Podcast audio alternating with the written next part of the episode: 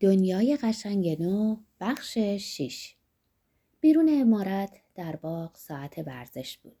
600 700 پسر بچه و دختر بچه لخت و اور در آفتاب گرم جوان با های تیز روی چمن میدویدند یا توپ بازی می‌کردند یا در دسته های دو سه نفری در میون بوته های گل بی سر و صدا چنباتمه می‌زدند. بوته های گل سرخ قنچه کرده بودند. در انبوه درختان دو بلبل برای خود آواز میخوندن. مدیر و شاگردانش اندکی ایستادن و بازی نه سوراخی گریز از مرکز را تماشا کردند. بیست بچه دور یک برج کروم استیل حلقه زده بودند. توپی رو بالا مینداختند که روی سکویی که در نوک برج قرار داشت میافتاد و به طرف داخل سرازیر می‌شد. روی صفحه‌ای که به سرعت دور خود میگشت میافتاد. و از میون یکی از روزنه های متعدد که به صورت استوانه تعبیه شده بود پرتاب می شد و باید می گرفتندش.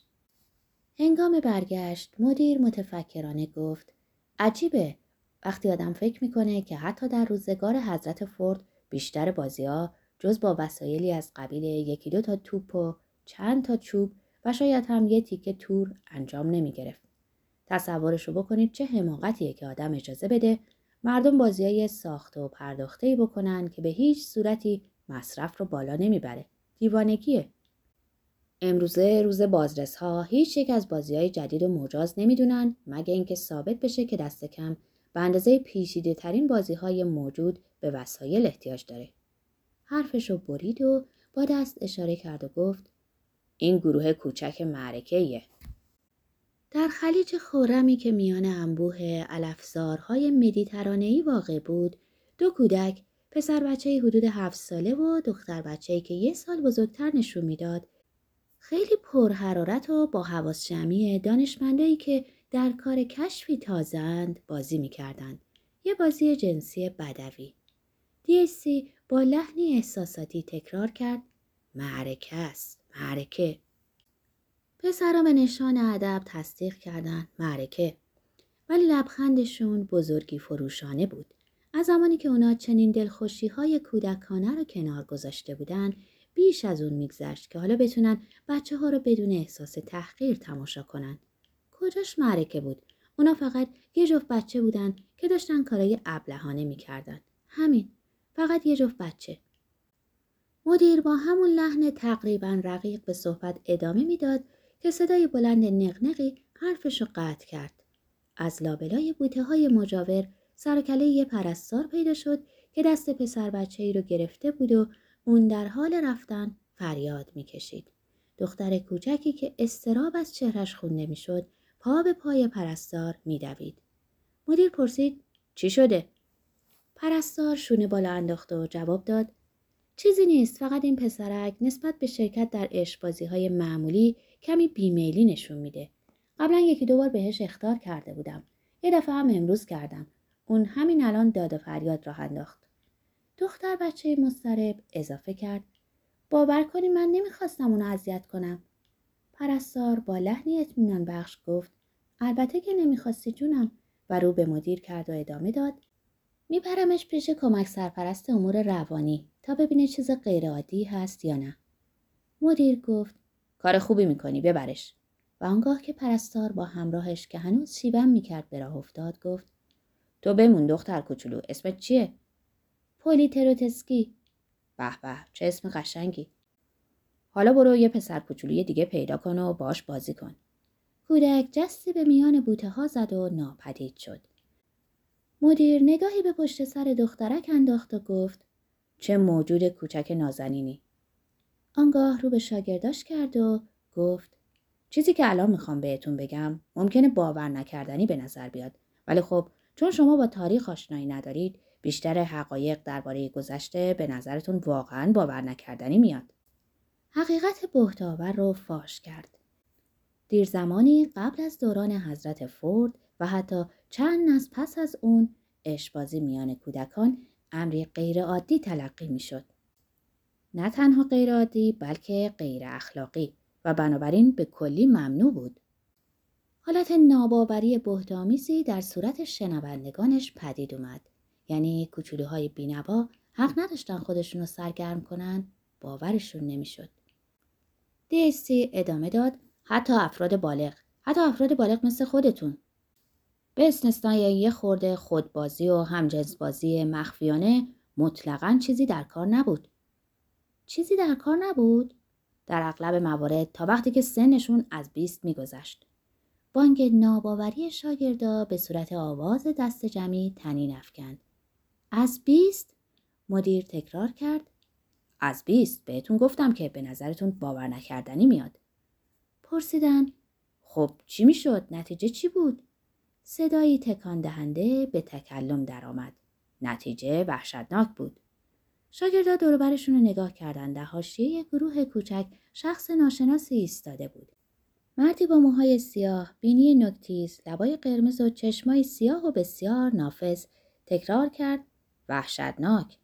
دیتسی در اون لحظه روی یکی از نیمکت هایی که جنسشون از فولاد و لاستیک بود و در باغچه ها با فواصل متناسب پراکنده بود نشسته بود. ولی به محض دیدن ناشناس روی دو پا جست و جلو دوید. دستاشو به طرفین گشوده بود و لبخندی می‌زد که تمام دندوناشو بیرون مینداخت دیچسی بلند گفت بازرس چه سعادت غیرمنتظره ای بچه ها چی فکر می‌کنین؟ ایشون بازرس هستن. سایه حضرت فورد مصطفی موند. چهار هزار ساعت برقی در چهار هزار اتاق مرکز تخمگیری لندن در یک زمان زنگ ساعت چهار رو زدند. صداهای پراکنده از دهنه شیپورها برخاست. وظیفه شیفت اول روزانه تمام است. شیفت دوم تحویل می گیرد.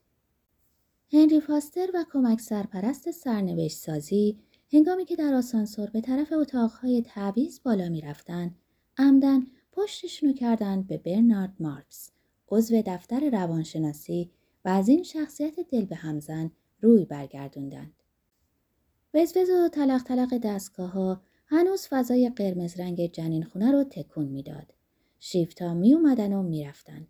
یه چهره مسلول رنگ جای خودش رو به چهره دیگر می‌داد. وسایل حمل و نقل با بارهایی از مردان و زنان آینده به طور مداوم جلو میلغزیدند. لنینا کراون چست و چابک به سوی در رفت.